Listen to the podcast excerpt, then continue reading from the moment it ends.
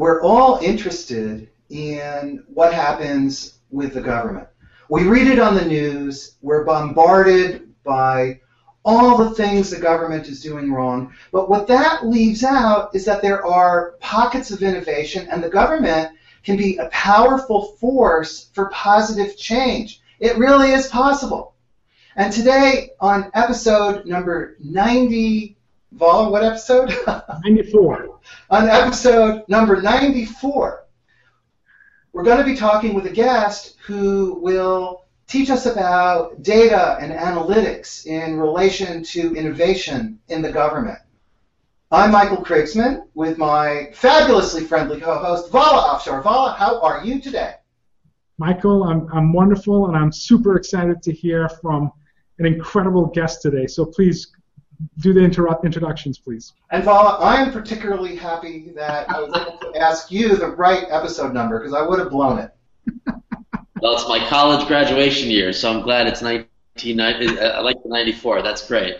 And we're, we're here with Aneesh Chopra, who has had a, a distinguished career. Uh, Aneesh, welcome, and why don't you share a little bit about your background? Well, first of all, thank you so much for having me. I'm real uh, thrilled to be a part of today's discussion. I most recently had the pleasure of serving as the President's uh, Chief Technology Officer in the first term. It was actually the first time the U.S. government had established such a position. Prior to that, I had the honor and privilege of serving as Virginia's Secretary of Technology under then Governor Tim Kaine, now one of our two U.S. Senators. And before that, spent nearly a decade in the private sector uh, on the healthcare side, focused on banking and uh, technology and advisory service uh, at a firm called the Advisory Board Company, and uh, prior, uh, prior to that in the uh, at Morgan Stanley. So I've had a lot of fun thinking about healthcare, the implications between the public and the private sector, and then joined the public sector to see if we could do a better job of catalyzing breakthroughs to really help us uh, deliver a better healthcare delivery system, and along the way find ways to apply those lessons in health, education, energy, and other markets. That's incredible. Uh, Aneesh, can you uh, talk a little bit more about your primary role as the first ever Chief Technology Officer for the United States? So President Obama, when he was candidate Obama, used to, uh, in every major speech, talk about this uh, technology or innovation gap that he'd seen between the public sector and the private sector.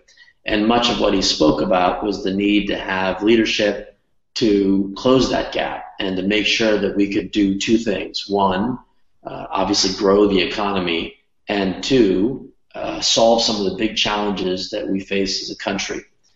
And when I took the responsibility as CTO, he'd asked me to basically advocate policies that would accomplish both of those things. By closing the technology and innovation gap, can we in fact uh, grow the economy and solve big problems? And so we turned that um, homework assignment from the president into a very uh, focused effort on what I later called the Open Innovators Toolkit, a set of ideas that we could execute from Washington that can be replicated at all levels of government and they briefly focused on four specific things that we spent our time doing. One was opening up more government data. Two was working in the convening role of government to lower barriers to entry and encourage the adoption of industry-wide standards, allowing more entrepreneurship and innovation in, in regulated sectors thinking about the role of uh, challenges and prizes to find non-traditional problem solvers, getting beyond the Beltway bandits who normally respond to government calls for support. And then last but certainly not least, I'm a disciple of Eric Ries's book, uh, The Lean Startup. We thought about how to apply the principles of a lean startup in tackling very specific broken processes in the government or new product development launches in the government. And so those four aspects, uh, Vala, were the heart and soul of what we focused on in uh, in my role as CTO. Incidentally, we also um, are real adherents to the principles of lean startup, and in fact, we've had Steve Blank and Alex Osterwalder on CXO Talk in the past. Uh, so, so how would you summarize your what what was your your primary goal or your primary function as CTO? Were, was it as a change agent, or, or how would you summarize that? Yeah, no. I, well, first and foremost, at its core, it's an advisor to the president. I reported directly to the president, and that often meant ensuring three things. One, that he had the best information he had to make decisions that would uh, end up in policy. So as we rolled out laws, as we thought about um, executive actions, how might technology, data, and innovation contribute to those? So number one, it was policy advice to the president. Number two, it was ensuring that as we executed policies, that we did as much as we could to promote uh, interagency cooperation. Basically, a lot of these initiatives required cooperation from Department A, B, C, D, and E. So we sort of had to create mechanisms to make sure that they were all on the same page. So I often found myself leading these inter-agency efforts. And then last but certainly not least, to in part to close that innovation gap, it was to do a better job of building a, a relationship with entrepreneurs and innovators. And so it was a, an external outreach and engagement strategy. My successor, Todd Park, says it better than I do, which is uh, we can publish all the open data in the world, but if nobody knows to use it, then it doesn't really make an impact on people's lives. So reaching out and uh, cultivating these broader communities who want to take these uh, opportunities to innovate uh, and put them into production. So those were the three specific things, Michael. It was advice to the president, coordinating as much as possible to execute the vision, and then uh, working collaboratively with, with external stakeholders to put the put the ideas into practice. And now today you're leading uh, Hunch Analytics. Yeah. can you uh, talk to us about how, you know, how does Hunch relate to what you did as the U.S. CTO and a little bit about this exciting, uh, you know, initiative that you're leading? Well, uh, in many ways, you could think of Hunch Analytics as a, as a chance to eat the dog food that I was serving, meaning, uh, you know, my premise, in a nutshell, my premise has been uh, in service to the president that the next decade of problem solving will largely be the result of better public private cooperation. And the four techniques that I outlined, whether it be opening up data, engaging in standards, responding to challenges, thinking about staffing up uh, lean startups, these all had a public private interface dimension. So part of the opportunity that I see now is to take advantage of these newly available data sets and to do my best with some of the more sophisticated analytical techniques that are on the market today in combination to build products and services that will make health and education markets more productive. And so, just as an example, we uh, in September we launched a website called VeteransTalent.io as a proof of concept done out of a collaboration with um, Workday, LinkedIn, Monster, and many other stakeholders in the public and private and academic domains to map the unemployed veteran skills gap and to see if we could, taking advantage of open data sets, do a better job of proving matching skills, the skills people have coming out of the military when they're looking for work, against the skills that are in demand by job postings that may actually have different job titles in different uh, industries, but their underlying skills might be more adjacent. Can we do a better job of, of giving people a shot at the American dream and so that small example is one that we focused on in addition to some work I'm doing in healthcare. And you had, I saw a blog post um, by the wonderful uh, Leighanne Levensaler from Workday, yes. just describing what you were doing. Yes, so this is an example of public-private cooperation. So here's a s- small little minor example. One of the um, policy initiatives that we championed in the first term, the president launched something called the Veterans Job Bank and it was a lightweight, open internet standard that any uh, employer in the country could adopt to say, I'd like to make a veteran hiring commitment, and to signal that commitment in a job posting, basically by appending some metadata to the uh, to the job posting on the internet. And all the internet job boards, uh, all for free, voluntarily offer employers the chance to, to tag this job. Well, Workday is in place in hundreds, if not thousands, of organizations around the country. And in that collaboration, Workday launched a simple service that make it makes it easier for their own customers to participate in this initiative without much friction. So you see this policy idea, stakeholder participation, entrepreneurs like those who work at Workday bringing these ideas to life. And so I hope this is sort of the recipe for how we're going to fix uh, a lot of these big challenges. Sure. Now, as a CMO, certainly, you know, working towards, you know, developing more of a precision marketing yeah. culture and ecosystem, I certainly and my team value data.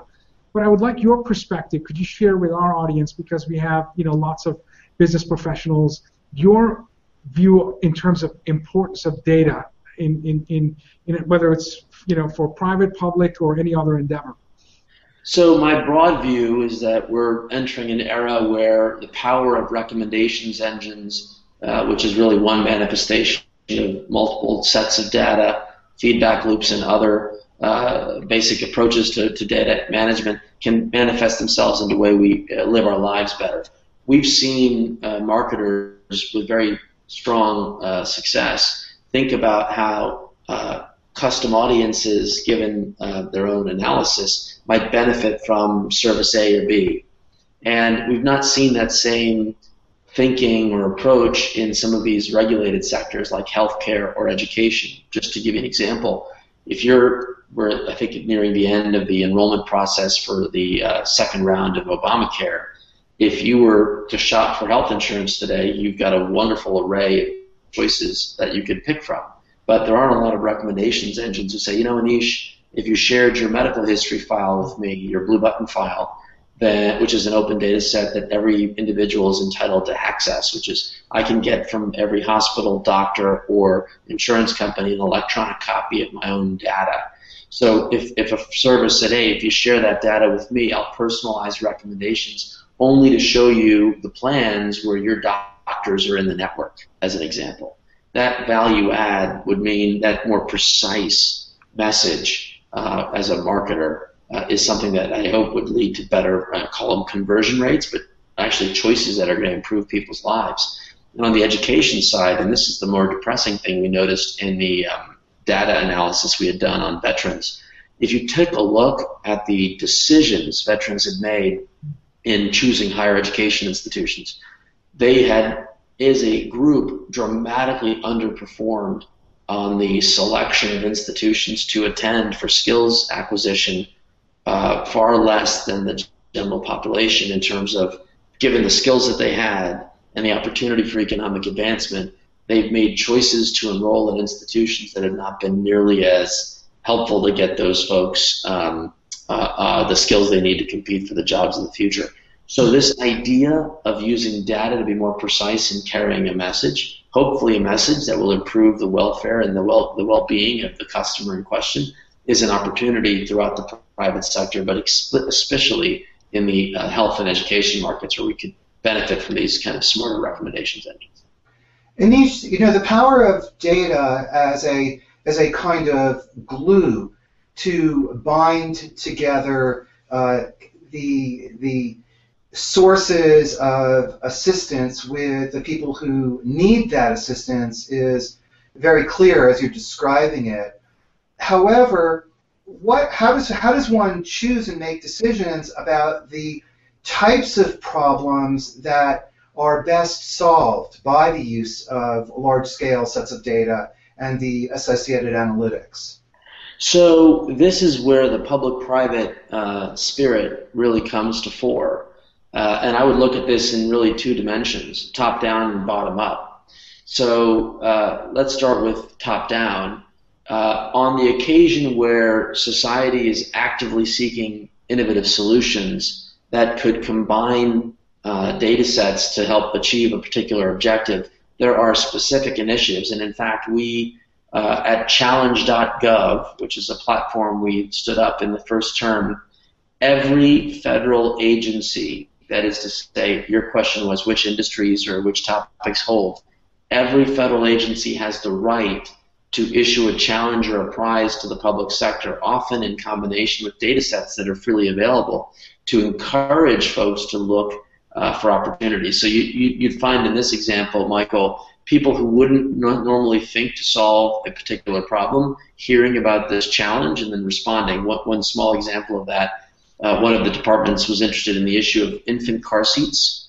Turns out half of the American public install these infant car seats in a suboptimal way. That is, they're not properly installed. Turns out we have a database at the Department of Transportation of all the locations in America. Anyone can go to validate that they've installed the, the seat correctly. So, in response to this sort of challenge, which is how do we juice the number of people who have got accurately installed car seats, uh, and we've got this data set over a weekend, someone who wasn't in that line of work built a, an iPhone app effectively that allowed you to figure out based on your GPS location where the nearest place is you could go to find your uh, get your car seat checked. So small example. So top down is agencies seeking out uh, entrepreneurs and innovators to help solve problems. But I'm, I'm more bullish on the bottom up. And the premise behind bottom up is if the default setting in government is open, that is to say, every data set shall be made publicly available. And if anyone chooses to build products and services reusing that information, well, God bless them. This is America. They have every freedom and right to do that. Vinod Khosla had invested in a, a, company called the Climate Corporation. I'm sure others were investors in that as well. They had repurposed census data and weather data, among other data sets, to create whole new models for crop insurance. And those more specific, uh, you know, kind of climate change insurance policies, you might call them, were so effective that Monsanto recently bought the company for nearly a billion dollars. And so this bottom-up idea that the data is yours by default, you're an American, this is yours, you're entitled to it, uh, has created opportunity. McKinsey estimates that this is between a three and five trillion dollar opportunity for economic value creation, and uh, that just that's just in these seven or eight regulated sectors of the economy where new sets of data are being made available. So top down, bottom up. We want to encourage entrepreneurs to go directed on some of these issues. We want to see what they can do, bottom up. So a few weeks ago, Aneesh, we had Vivek Ranadive, who's the uh, um, owner of the Sacramento Kings. Yes, among um, many friends, of course. Oh, fantastic! Great. I, I actually assumed that you were friends. and uh, you know, Vivek talked about fast data. He talked about the importance, regardless of the size of data, to deliver insight to users, whether that's fans in his scenario or business uh, line of business owners, fast data so that we can have rapid decisions and actions. And as you focus, for example, in the education space, and we have student retention software, but as you talk about recommendation engines and predictive analytics and the importance of getting to the student in that first, second, third semester so that they're on the right path to finish on time, on budget, do you see organizations taking advantage of analytics to help improve student success? And if so, are there some examples you can talk about? Well, that's certainly a growing field. Um, I remain an advisor to a company called the Advisory Board Company, and uh, they have been active in the higher education space. Uh, addressing issues of student retention is a growing area for them as they serve a, a larger base of, uh, of higher education institutions. And that's wonderful, and I hope the private sector continues to drive that kind of uh, activity. There's a policy question, Vala, embedded in what you've just said. Mm. And the policy question is who has the right to access sensitive data? So the key to any of this, uh, you referenced Vivek talking about um, fast data, feedback loops matter. Uh, and the reason for that is you want to know for any given population of students, students who did this, this, and this ended up higher likelihood to drop out. Okay, you want to analyze if you had the full loop, if you had a database of 100,000 student actions, and you had um, transactions data that would give you the ability to analyze for these patterns, then you can come up with a predictive model that could be applied against this particular uh, new piece of data. So this individual just had this grade and this behavioral issue appear in their student records. Um, others with that background have, have gone down this path, and we recommend you intervene. So you need to have access to a larger body of data. We're struggling with this issue of bulk access to data for purposes of uh, developing those predictive models. So that's a work in progress for protecting privacy. There are institutions and organizations working on these problems. And then there's the individual real-time uh, data set, which is to say, whether you've uh, formed an opinion, you've developed an algorithm because you've worked it on a larger base of data, I'm going to give you my particular uh, student record access. And so you can take my student record access, apply it against this larger learning graph that you've established, and spit back any valuable information. Arne Duncan and I, in the uh, near the end of the first term, launched something called the My Data Initiative. And the premise behind that, very similarly to the Blue Button Initiative and Green Button Initiative in health and energy markets, was that the student is entitled to machine readable access to their performance data. Sure. Not because they're going to look at it. You and I can log into a student portal. Sure. That's interesting. But because you want to tap that feed into this predictive model that might be available on your own, that is, you buy it direct to consumer, or the university might offer it because they've embedded that in a service that they, they've launched. It, there's lots of business models, but the key is you want to understand the feedback loop for a large body to understand patterns, and then you're going to want the specific individuals' data set to run against the pattern to provide those uh, recommendations. So it's a public-private interface. You've got to have the right policy framework. Am I entitled to that data? Can I share it with a third party? How does it work with privacy and security concerns? That's the, the public sector side. Private sector side is having come up with the algorithms, the predictive model, and then providing back that uh, actionable service. We, uh, Aneesh, we have a question from Twitter from Arsalan Khan, who's wondering how much of this government data has actually been released. Or I guess another way of saying it, to what extent is the government, are people in the agencies releasing this data? And to what extent are people in the private sector making use of it? So this is at the heart of ecosystems, which is to say, um, it is true in 90 days or so following the president's first uh, uh, inaugural, uh, my colleague Vivek Kundra stood up the website data.gov.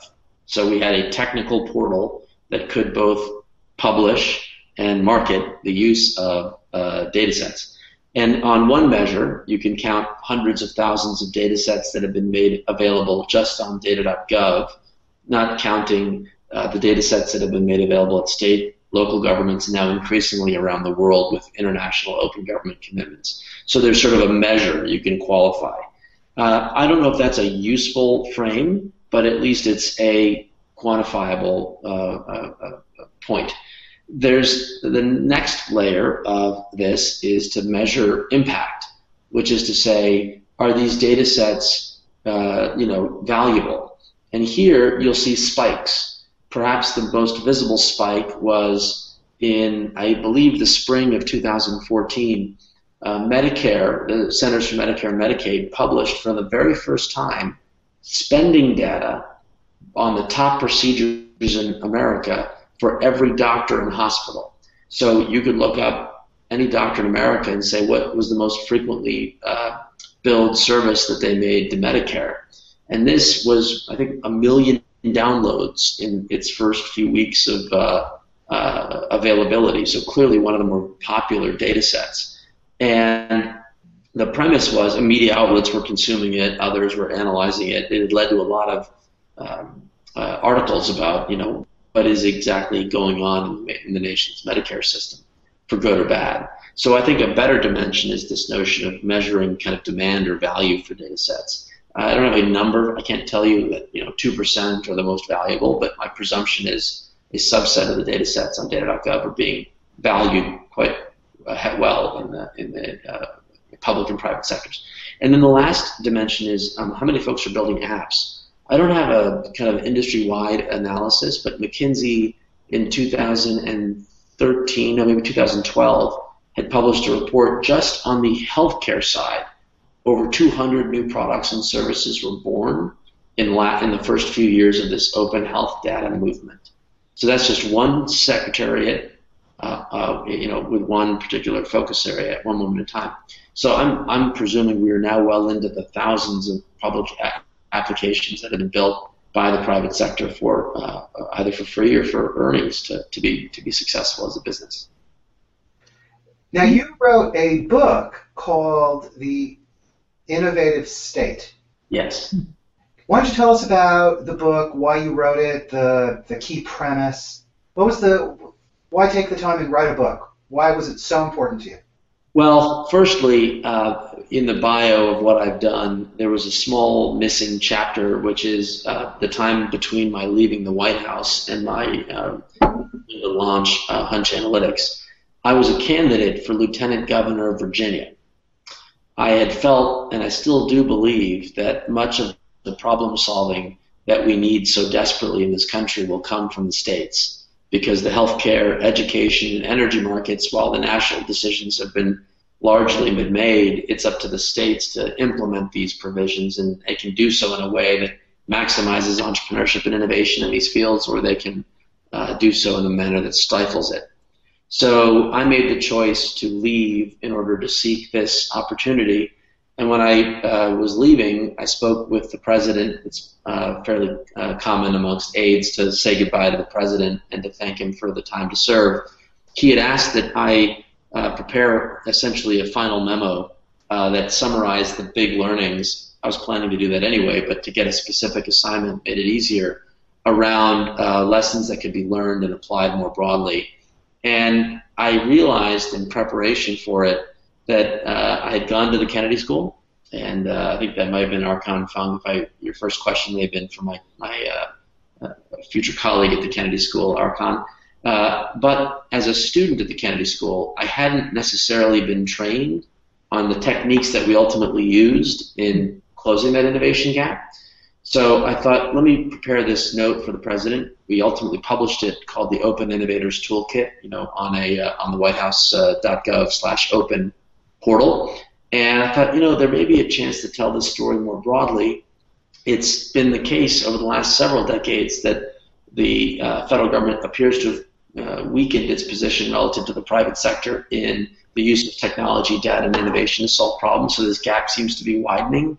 But if you look back in American history since our founding, we've had more periods of time where the government has been innovative and actually has had the capacity to solve problems. This isn't some new concept that we're trying to introduce. So I thought, let's tell the story put in context. America has been an innovative state, and it can be again if we approach these uh, new principles and take advantage of these newer technologies uh, to connect in new ways with people and to release in clever ways the, the data sets that are so valuable.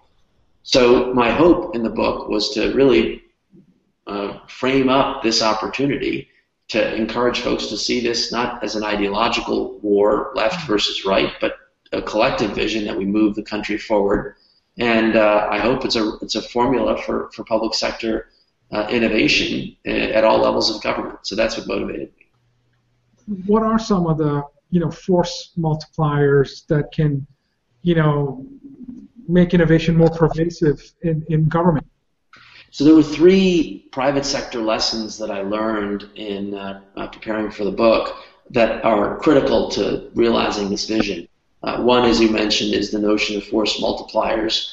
Uh, is the second is the notion that you should tap into the expertise in frontline workers.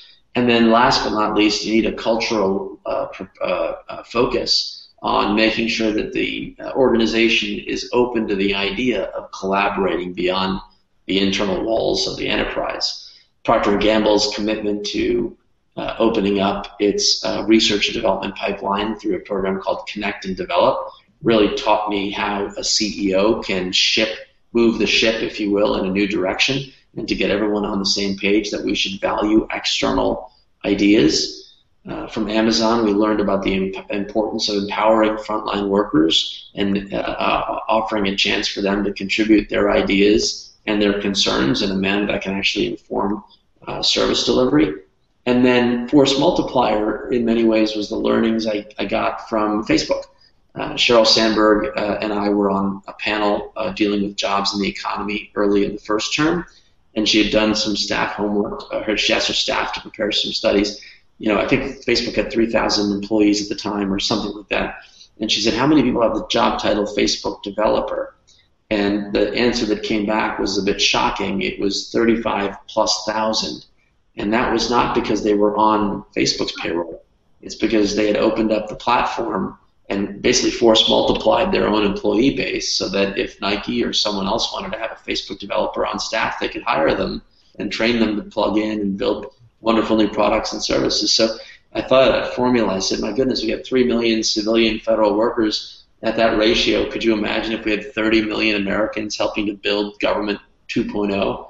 And what would that mean to our ability to connect and meet uh, uh, the people where they are and ensure that they get the services that they deserve? It would be an unbelievable thing. So force multiplier to me, Vala, is about that principle in context with the others, the learnings of what an open innovation system looks like in the public sector. Terrific.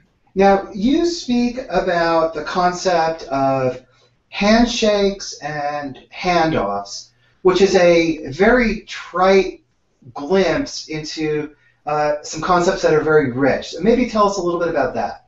Well, if I try to think about the simplest way of expressing what an innovative state is characterized by, hmm. and these are two principles that are answer a lot of the questions I get about an innovative state. The first principle, this notion of handshakes, is meant to signify that this is a bipartisan collaborative effort. That is to say, the left and the right have already shaken hands and authorized that these policy tools be made available. Both parties have said we want more government data to be released in machine readable form. We want the public sector to convene the private sector to lower barriers to entry and encourage the adoption of standards, especially in key areas like health and energy and cybersecurity. We, we should in, tap into problem solvers beyond the traditional Beltway bandits, and prize authority now is available to every federal agency. And the principles of lean startup are constantly referenced in all uh, uh, uh, uh public uh, discussions of how do we fix the way government works. So handshakes, Michael, are all about that core idea that this vision of an innovative state is not ideological. It is, in fact, a, a kind of a bipartisan support and one that requires the second half, the handoffs. An innovative state can't do it on its own. It can't just pass a law and say, okay, we've got more open healthcare data. Great. We've fixed the country's healthcare challenge. We need handoffs. So this isn't a press release uh, on the announcement of a data set. It is an encouragement and an active courtship of entrepreneurs and innovators in the public, private, nonprofit, academic communities to bring those uh, resources from the government into products and services that help people's lives wherever they are. And that's the messy thing about an innovative state. Uh, you know, there is in fact uh, healthcare.gov, but there's also an API. So Stride Health can consume the data that is the list of health plans from healthcare.gov and can build a partnership with Uber so that specific plans that are better for drivers, Uber drivers that have back pain, can be recommended as a personalized recommendations engine above and beyond what they would otherwise do if they just went to the quote healthcare.gov site. The handshakes on opening up the data and the handoffs for Stride Health to build a product or a service that can be partnered up with Uber.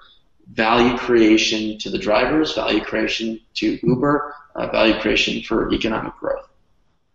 But this is this is complicated because you have to to do this. It seems to me that there that you have the technology level, you have the political level, and yes. you have the cultural level that all need to be aligned. Otherwise, none of this can happen. Yes, and as a subset of the political level, I would argue business model level. Mm-hmm. So let me give you an example. In healthcare, the idea that someone should be treated earlier, uh, you know, when, when their condition can be dealt with perhaps in a more cost-effective manner, uh, is better than waiting for them to show up in the emergency room, is sort of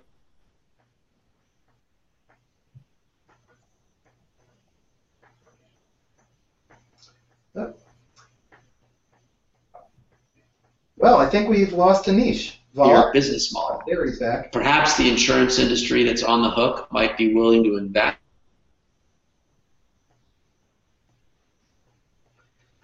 As a, um, you know, as a, uh, you know, kind of a high bar if they were to measure, you know, a response in a due for their payback period.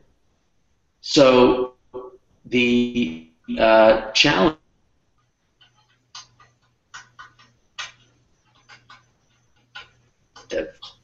to encourage groups of doctors and hospitals and insurance companies to come delivered in the right setting at the right time. And in that process, if I can invest a few dollars in the technology stack and the data levels and the applications associated, I can actually realize a return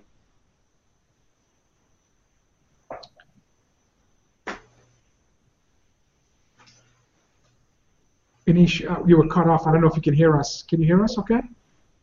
Aneesh?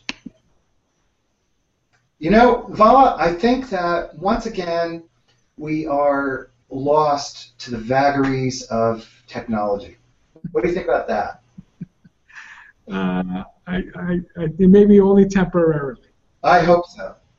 I'm not sure if Aneesh can hear us. Uh, but this is a while while we're waiting for him. You know, the thing that is striking to me about this is the the multifat. When he talks about innovation, it is highly multifaceted, right? He's because he's talking. Uh, there's the there's the, the data integration level.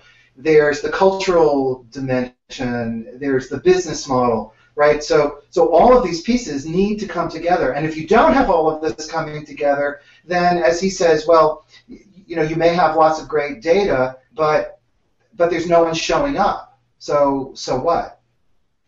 Yeah, no, it's also interesting and surprising to hear lean startup principles applied in government, where through you know iteration and experimentation uh, you know, we can achieve velocity. And uh, hopefully we can have Aneesh come back because my question would be, you know, how do you implement a lean startup culture in government?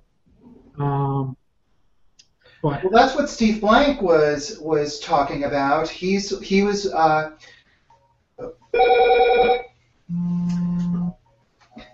I bet that's Aneesh. So I'm gonna take that. Hang on just a second. Okay, sure. First time in 94 shows where Michael gets a call.